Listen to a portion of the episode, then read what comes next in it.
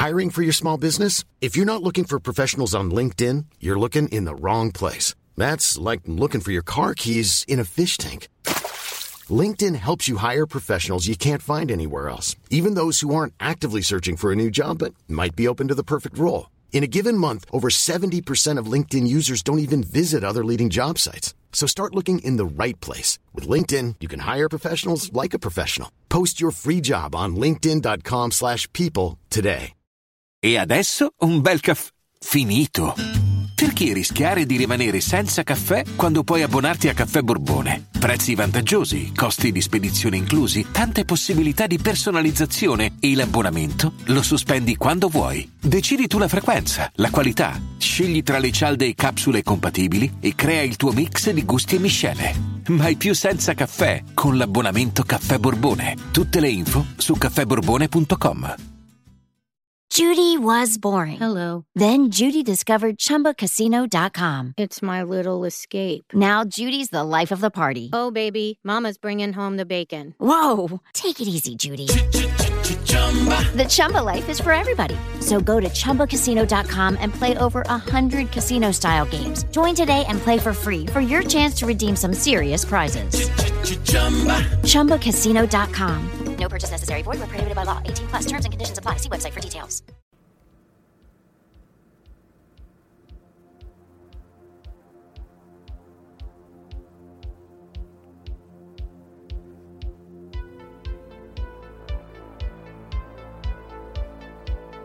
Ehi là! Benvenuti al centesimo episodio di Dreadful Tales. Lo so, non mi avete mai sentita così allegra, ma oggi non festeggiamo soltanto cento episodi, ma anche il compleanno del podcast. Infatti Dreadful Tales oggi compie ben due anni. E quindi niente, ho deciso di fare una cosa un pochino più easy, come se fossimo tra amici, senza dimenticarmi ovviamente del fatto che adoro spaventarvi a morte. Allora, molti di voi nell'ultimo anno mi hanno chiesto in ginocchio di fare un altro episodio con audio inquietanti. E la cosa buffa è che sono quelli che a quanto pare vi terrorizzano di più, perché tantissimi mi scrivete messaggi privati su Instagram dove mi raccontate di quanto siete rimasti sconvolti dagli episodi Listen and Scream. Quindi ecco, deduco che ci sia una dose potentissima di masochismo e mi sono detta, eh, perché non assecondarla? Quando si tratta dell'inspiegabile potremmo essere spaventati a morte nel guardare o sentire qualcosa, ma la curiosità ha sempre la meglio su di noi. È quasi come la scarica di adrenalina che si ha sulle montagne russe. Quindi se siete in vena di un po' di brividi, vi consiglio di indossare le cuffie per ascoltare questo episodio. Se poi volete veramente odiare la vita, vi sfido a farlo restando al buio da soli. Potrete maledirmi su Instagram più tardi. Allora, la raccolta di oggi spazia da incidenti aerei, chiamate al nove uno uno, strane frequenze radio e paranormale. Ed io non vedo l'ora di iniziare. E voi? Quindi... benvenuti a Dreadful Tales, questo è lo speciale dei cento episodi.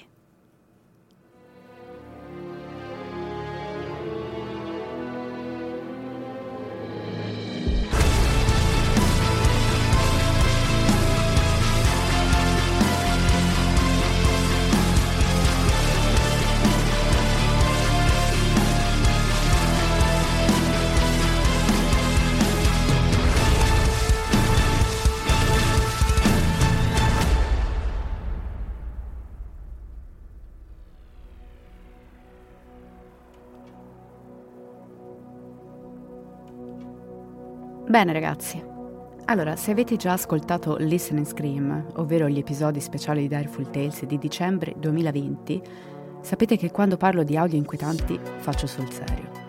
Il disclaimer qui è più che doveroso, quindi se siete particolarmente sensibili o in qualsiasi momento sentite di non riuscire ad andare avanti, vi sconsiglio caldamente di fare i coraggiosi.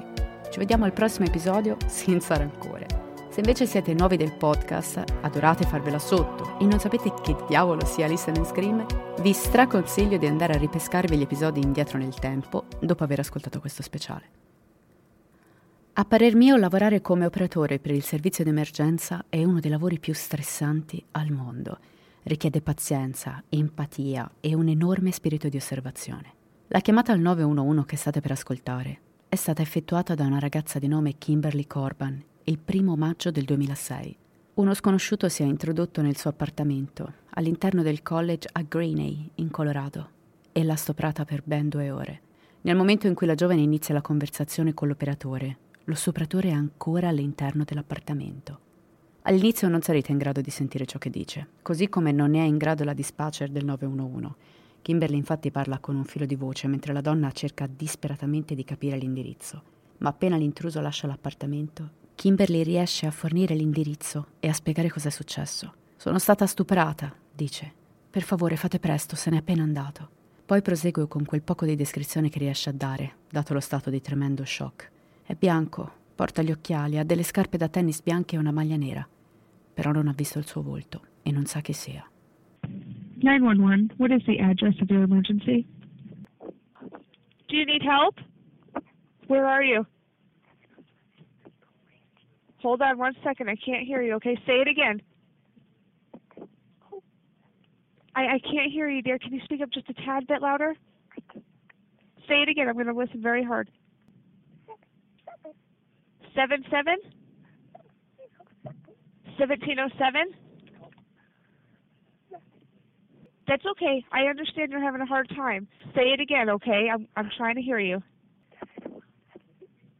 seven one seven? seven zero seven? Okay, seven zero seven, what street? seven zero seven twenty-ninth Street? I don't know my address. Are you calling me from? Oh my God, I'm sorry. Try to say the address, okay? What's really going on? Address. Okay. We're on forty-seventh Avenue and, and thirty-four bypass. It's the apartment. forty-seventh Avenue and the thirty-four bypass in the apartment? Yes. Okay, what's right. going on? I was raped. You were what? I was raped. Okay. Did the person that did this to you, are they still there? Just left. Okay. Who? What? He just left? Yes. He's about. I think he's like five eight, five nine, about one hundred sixty. Is he black, white, or Hispanic? He's white. He's about one hundred sixty pounds. He's wearing glasses, white fitted shoes on, and a black shirt. Please. Black shirt and jeans? I don't I didn't use okay. White tennis shoes. And white tennis shoes? Yeah. He just took off. Do you yeah. know this now? What? Do you know him? No, he knows my roommate. L'uomo, Ronnie Jim Pieros, viene catturato e sta scontando la sua pena in Colorado. Oggi Kimberly è una speaker motivazionale per tutte le donne vittime di violenza sessuale. La prossima clip audio spiega in poche parole il motivo per cui la gente è titubante nel rispondere alla chiamata degli sconosciuti, oltre al fatto che di solito è un call center. L'utente di YouTube Wendy Darling stava attraversando un periodo piuttosto strano nella sua vita, intorno all'inizio di aprile duemilaundici. Tanto per cominciare, qualcuno le aveva inviato le fotografie di una scimmia di peluche scattate davanti a vari punti famosi in tutto il mondo, qualcuno che lei sostiene sia a tutt'oggi rimasto anonimo. Una sera però succede qualcosa di più pesante. Riceve un messaggio vocale molto strano, che lei descrive come spaventoso, ed io onestamente non posso che darle ragione. Ascolterete le parole di una persona dalla voce molto acuta, che sembra essere una donna anche se si identifica come un uomo. Il messaggio inizia con il giuramento alla bandiera degli Stati Uniti. Successivamente si conclude con un amen e la richiesta di prendere il proprio posto per iniziare la messa, come se un prete stesse iniziando un sermone. Dopodiché la voce dice: «Oggi facciamo un'offerta a Wendy. O è Lindsay, non so il tuo nome, comunque. Chiamo solo perché spero che il tuo cancro... Nel senso, non il tuo cancro, scusa, è un lapsus imbarazzante. Intendo la tua procedura con le tue tettine sia andata bene. So che erano abbastanza piatte, so che ti sei operata. E sai cosa? Non credo che Dio abbia un problema in merito, anche se è fissato con il concetto di bellezza naturale. Ma sai, io sono un uomo e mi piacciono molto le tette, quindi spero di vederti di nuovo. Voglio vedere come sono». È un messaggio strambo, vero? Comunque non ti dirò chi sono perché non voglio che tu lo sappia. Ma lavoro con te. Questo è un piccolo, piccolissimo suggerimento. Beh, ciao. Lo so che detta così sembra una cosa stupida, ma ascoltate e provate a immedesimarvi nella persona che ha ricevuto questo messaggio. message received today at eleven eighteen a.m. Pledge allegiance to the flag. The United States of America, and to the republic in which it stands, one nation, under God, indivisible, with liberty and justice for all. Amen. Everyone, please take your seats. I'm going to start today's service. Today we are making an offering to Lindy, or, or was it Lindsay? I don't know your name. Anyways, I was just calling because I really hope that your cancer, I mean not your cancer, sorry, that was awkward, your procedure with your titties went well. Um, I know, I know they were kind of flat, but I, and, and I know you got a procedure. And, you know, I mean, I don't think God has a problem, even though he's in with the whole, you know, natural beauty thing, but, you know, I'm a guy, and I, I put all big tit thing, so it's just, oh, I, mean, I want to see you again. Uh, I want to see what, what they look like. This is a confusing message, isn't it? Well, I'm not going to tell you who this is because I don't want you to know, but I work with you. This little hinty hint. Uh, yeah, okay, bye. Che sia uno stalker, un pazzo o un ubriaco con il suo personale concetto di messaggio romantico alle tre del mattino, la cosa è bizzarra e, onestamente, il fatto che dica che lavora con lei a me personalmente terrorizza un casino, non mi farebbe sentire affatto al sicuro. E voi? Questa vi piacerà. Tornate indietro con gli anni, a quando i telefoni erano dei mattoncini tipo StarTAC e cose simili, e non era possibile usare il blocco chiamata. Immaginate di ricevere un sacco di chiamate da un numero sconosciuto, una al minuto, per un totale di almeno venti venticinque chiamate. Non rispondete, mai. E alla fine ricevete tre messaggi in segreteria, e sono uno più inquietante dell'altro. Help me. I'm calling for Satan. You will go to hell.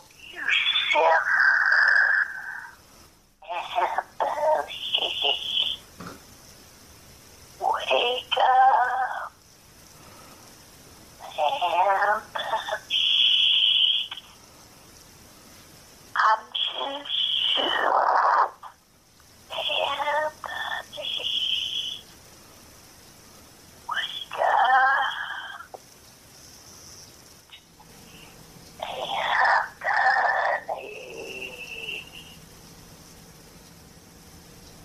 La voce sembra quella di un'anziana signora, ma non riesco bene a capire cosa dica. Mi sembra che ripeta un nome tipo Anthony, ma non ne sono sicura.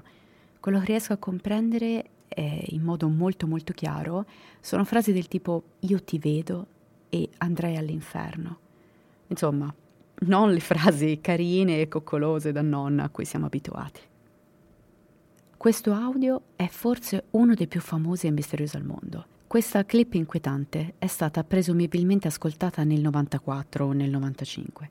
Si chiama The Old Tape e probabilmente è stato un dirottamento del segnale radio W K C R ottantanove virgola nove della Columbia University. Vi avverto, c'è un fischio abbastanza alto, perché parte tutto da lì. Poi la voce di una donna legge quelli che sembrano essere dei necrologi e c'è un tintinnio occasionale di una campanellina. Sorprendentemente uno dei nomi include Robert Oppenheimer, ovvero il padre della bomba atomica, o almeno così viene considerato. Nessuno ad oggi sa cosa o chi fosse la voce. Alcuni dicono che un ascoltatore potrebbe essere accidentalmente finito in una stazione di numeri. In ogni caso la registrazione è assolutamente inquietante. Sentite.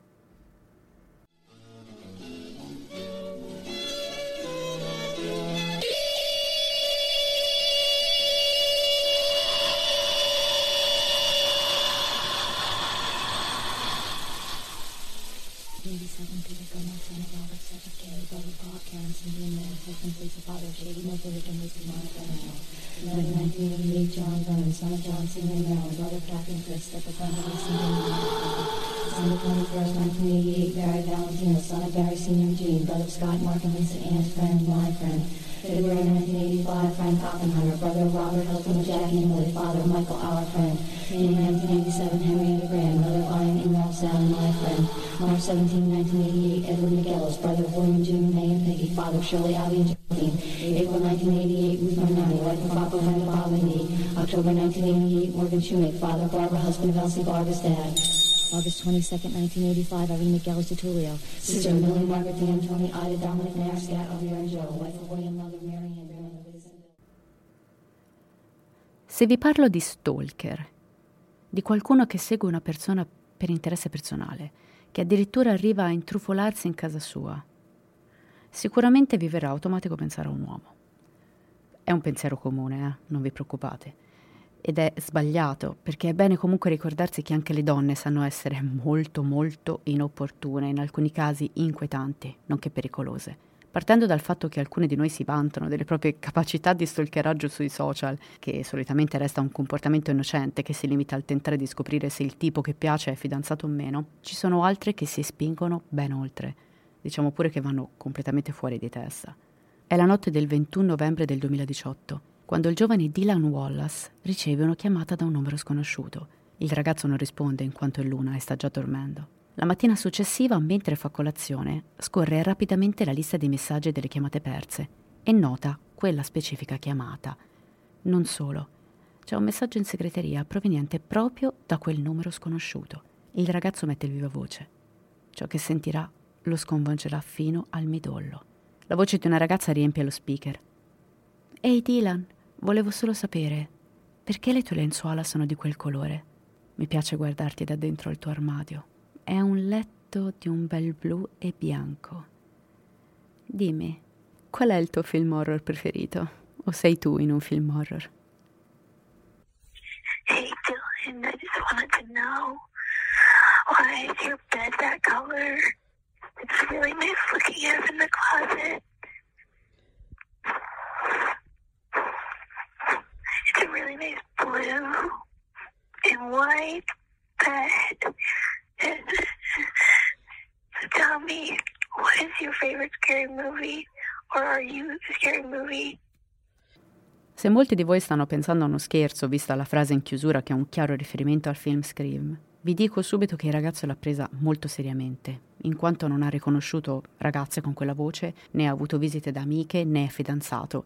Niente di tutto ciò. È andato diretto alla polizia e ha cercato di rintracciare il numero, ma è risultato inesistente o staccato e comunque non registrato da un utente. Il ragazzo ha postato il video su YouTube nella speranza che qualcuno potesse aiutarlo a scoprire qualcosa di più, ma ad oggi non ci sono maggiori informazioni. Dunque, prima vi ho menzionato la frase stazioni di numeri. Durante la Guerra Fredda, quelle che erano conosciute come stazioni di numeri erano usate per comunicare codici segreti alle spie attraverso segnali radio a onde corte. La spia interpretava il messaggio con il codice numerico, ma se disgraziatamente un civile fosse incappato in una di queste stazioni, magari tornando a casa in macchina da solo, di notte, questo è quello che avrebbe ascoltato.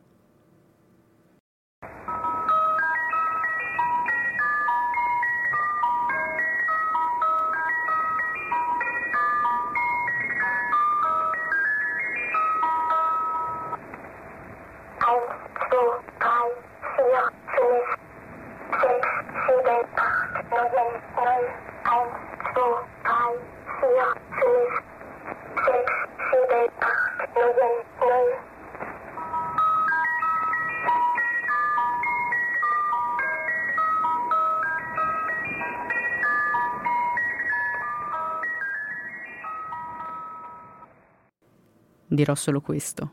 Io morivo, ma andiamo avanti.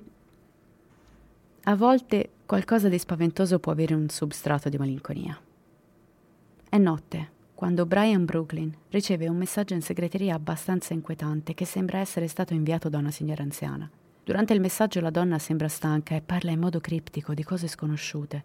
In sottofondo ci sono rumori ambientali di macchine e anche altre persone che parlano. Brian è comprensibilmente perplesso, anche perché non ha idea di chi sia la persona dall'altro capo del telefono. Così cerca su internet il numero da cui è partita la chiamata ed il risultato lo lascia senza parole. La chiamata proviene dal Bellevue Hospital di New York City, che è il più antico ospedale pubblico degli Stati Uniti. Tony, I need to talk with you. This is Nishi. so we can get the chance. I'm trying to catch you as late as possible. Okay. Get your ass in the house. Try to be home one night. You work and so I know that's a different, a different schedule. So, I still love you. All right? Mm. Yeah. Okay. All right. Chiaramente la chiamata proveniva da una paziente che, considerando l'età della sua voce, poteva essere affetta da una forma di demenza o comunque da una malattia mentale. Il Bellevue ha un reparto psichiatrico che ospita molti malati mentali a New York City.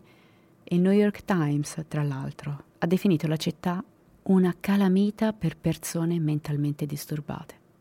Facciamoci quindi due domande.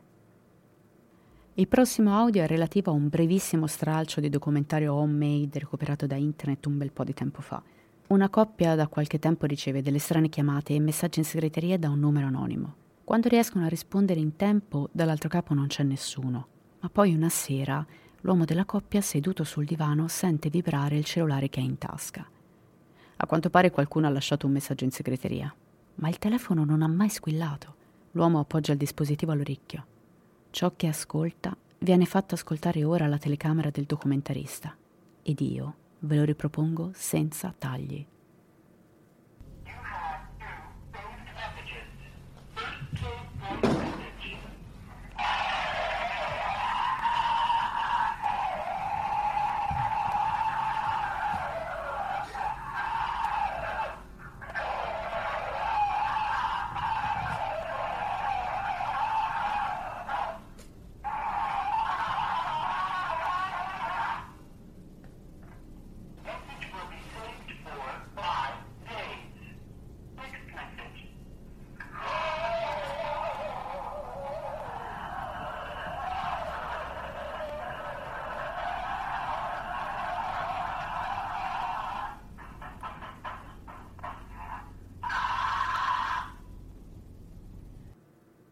La coppia si lamenta con la compagnia telefonica, che però in più occasioni dichiara di non aver traccia di queste chiamate nel registro.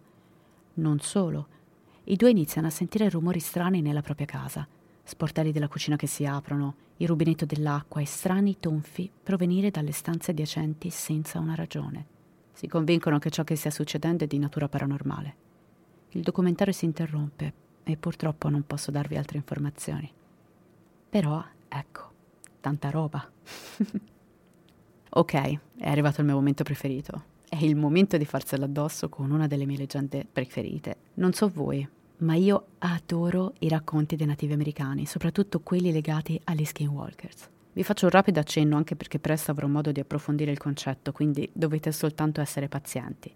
Nella cultura navajo, uno skinwalker è un tipo di strega cattiva che ha la capacità di trasformarsi o possedere un animale o una persona. Per diventare uno skinwalker bisogna essere iniziati da una società segreta che richiede la più malvagia delle azioni, ovvero l'uccisione di un membro stretto della famiglia, che di solito è il fratello. Dopo che questo atto viene fatto, l'individuo acquisisce poteri soprannaturali che gli danno appunto la capacità di trasformarsi in animali. Il più delle volte sono visti sotto forma di coyote o di lupi, ma anche volpi, puma, cani, orsi, ma in realtà possono prendere la forma di un qualunque animale. Gli skinwalker indossano le pelli degli animali in cui si trasformano e da qui infatti viene fuori il nome. A volte addirittura indossano anche i teschi degli animali perché si diceva potesse portare loro più potere. Gli skinwalker sono anche in grado di prendere possesso dei corpi di vittime umane, se una persona incrocia il loro sguardo. Dopo aver preso il controllo, la strega o lo stregone può far fare e dire alle sue vittime cose che altrimenti non farebbero.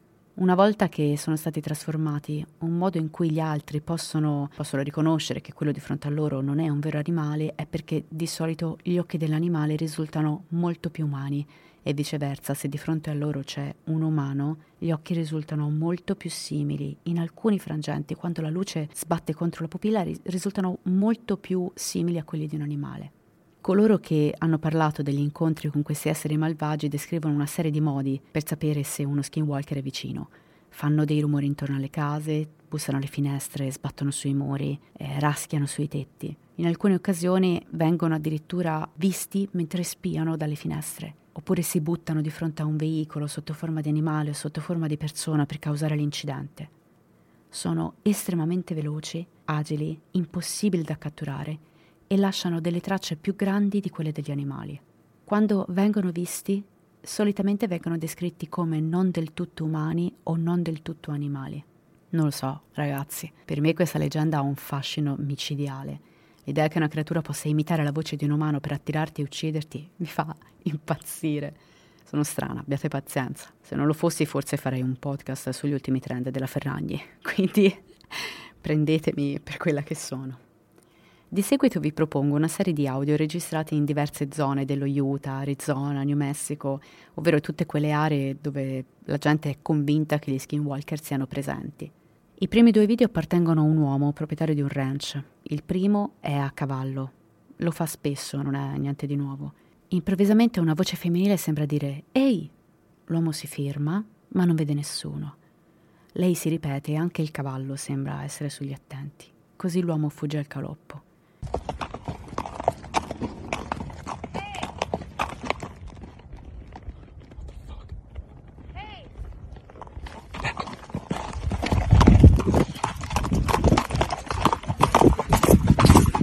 Il secondo viene registrato di notte, vicino a casa sua.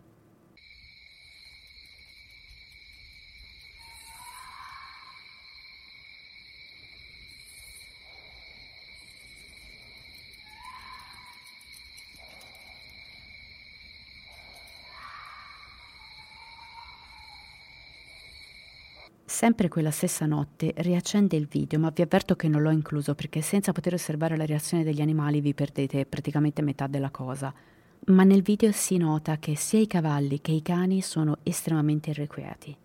Poi si sente un verso in lontananza. Il terzo e ultimo video invece è registrato da una ragazza che ha pubblicato l'audio su TikTok, ma non so molte informazioni. So soltanto che lo ha registrato mentre sta tornando a casa. Lei vive appunto nella zona rurale dell'Arizona. È notte e sente dei rumori strani perché guida con la sua auto e il finestrino aperto. Sentirete un leggero rumore elettrico e quello è proprio perché lei guida un'auto elettrica.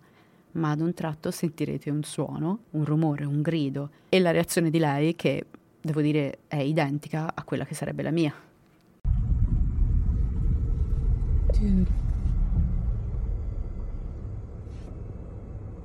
Do you hear that?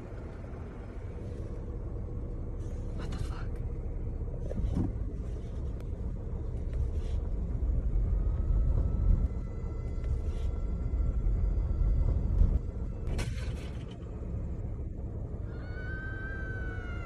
Oh my god, no, fuck that. La prossima cosa che vi farò sentire è abbastanza particolare. Giochiamo per un attimo con la nostra immaginazione. Avete una relazione a distanza. La vostra ragazza o il vostro ragazzo vive in un'altra regione e non avete amici in comune, almeno non ancora. Fatto sta che un giorno la vostra metà vi chiama abbastanza allarmata perché ha ricevuto un vocale da un numero anonimo che la scossa profondamente e vuole delle spiegazioni. Voi vi chiederete perché le cerchi da voi, dato che abitate lontano. Il fatto è che la persona che ha lasciato il vocale alla vostra metà ha pronunciato il vostro nome prima di continuare il messaggio. È quello che è successo ad Alex Azari, quando la sua ragazza lo ha chiamato e successivamente inoltrato il vocale da lei ricevuto. La persona che parla sembra essere in un profondissimo stato di stress. Sussurra Alex, poi chiede aiuto, piange, mugola e dice «Sono intrappolato nel buio».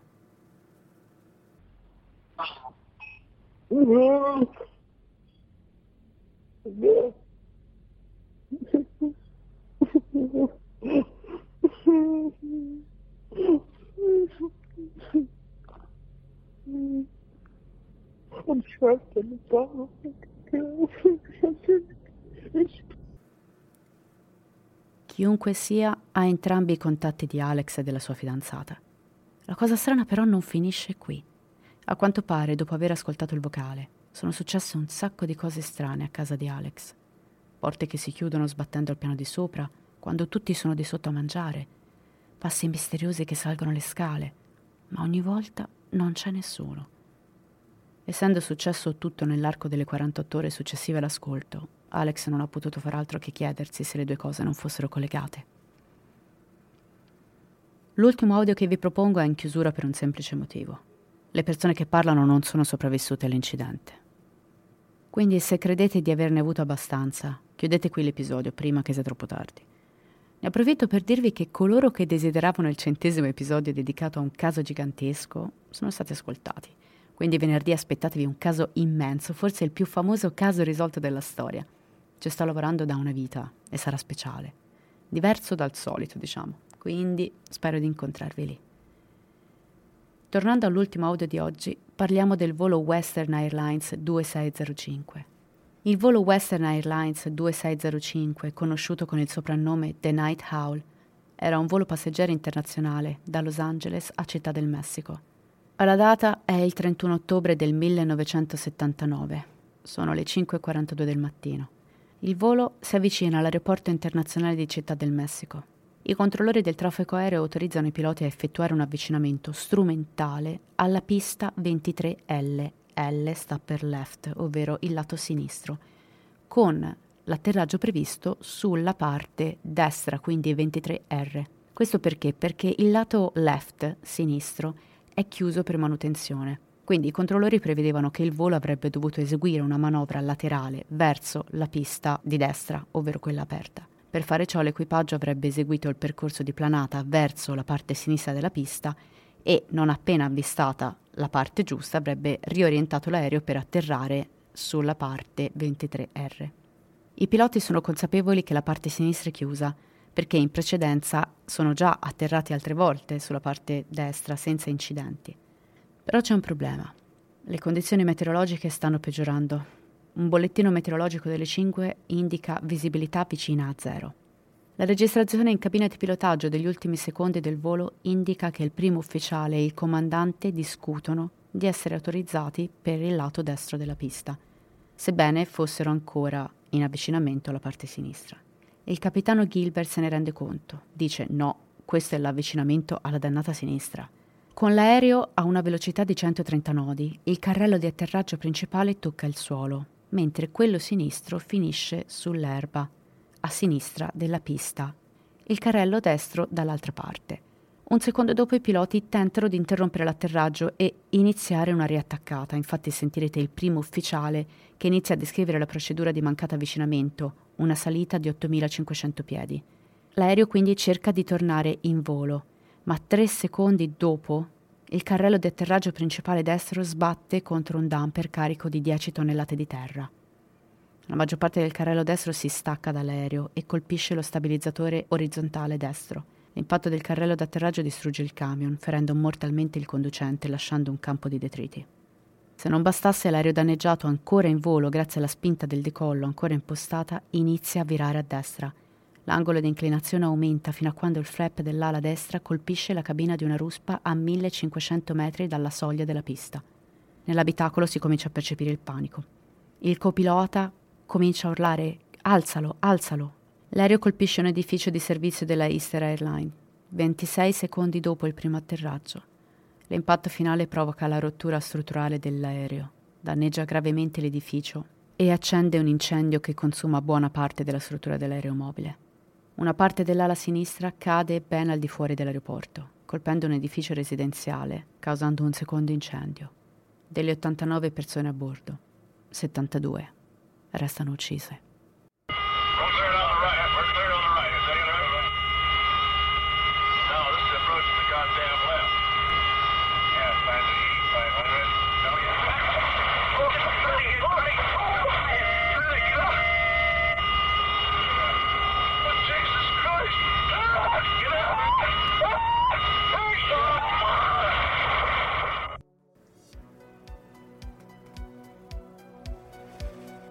Che dire, ragazzi, direi di avervi dato una bella dose di emozioni oggi. Ho ancora qualche asso nella manica, ma me lo tengo per uno speciale in futuro, chissà. Io vi ringrazio per essere stati con me durante questo compleanno di Dreadful Tales. Se il podcast vi piace, fatelo conoscere ai vostri amici e colleghi. Per quanto mi riguarda, spero di continuare a intrattenervi e emozionarvi ancora per molto tempo, con contenuti sempre nuovi.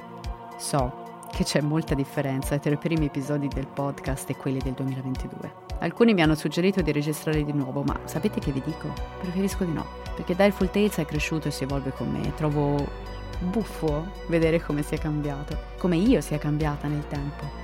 È un po' come rileggere i vecchi diari di scuola o rispolverare le vecchie foto. E poi, vorreste davvero perdervi tutte le gaffe e il mio toscano pronunciato dei primi tempi?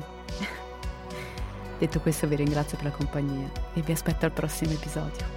Come sempre, restate spaventati.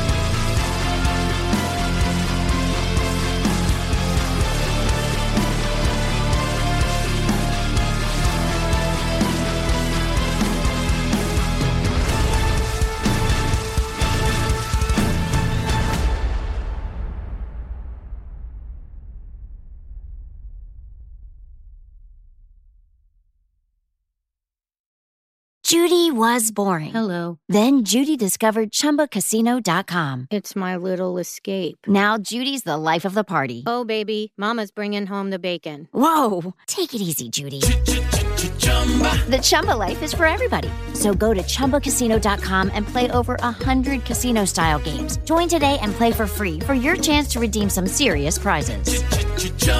Chumba Casino dot com. No purchase necessary. Void where prohibited by law. eighteen plus terms and conditions apply. See website for details.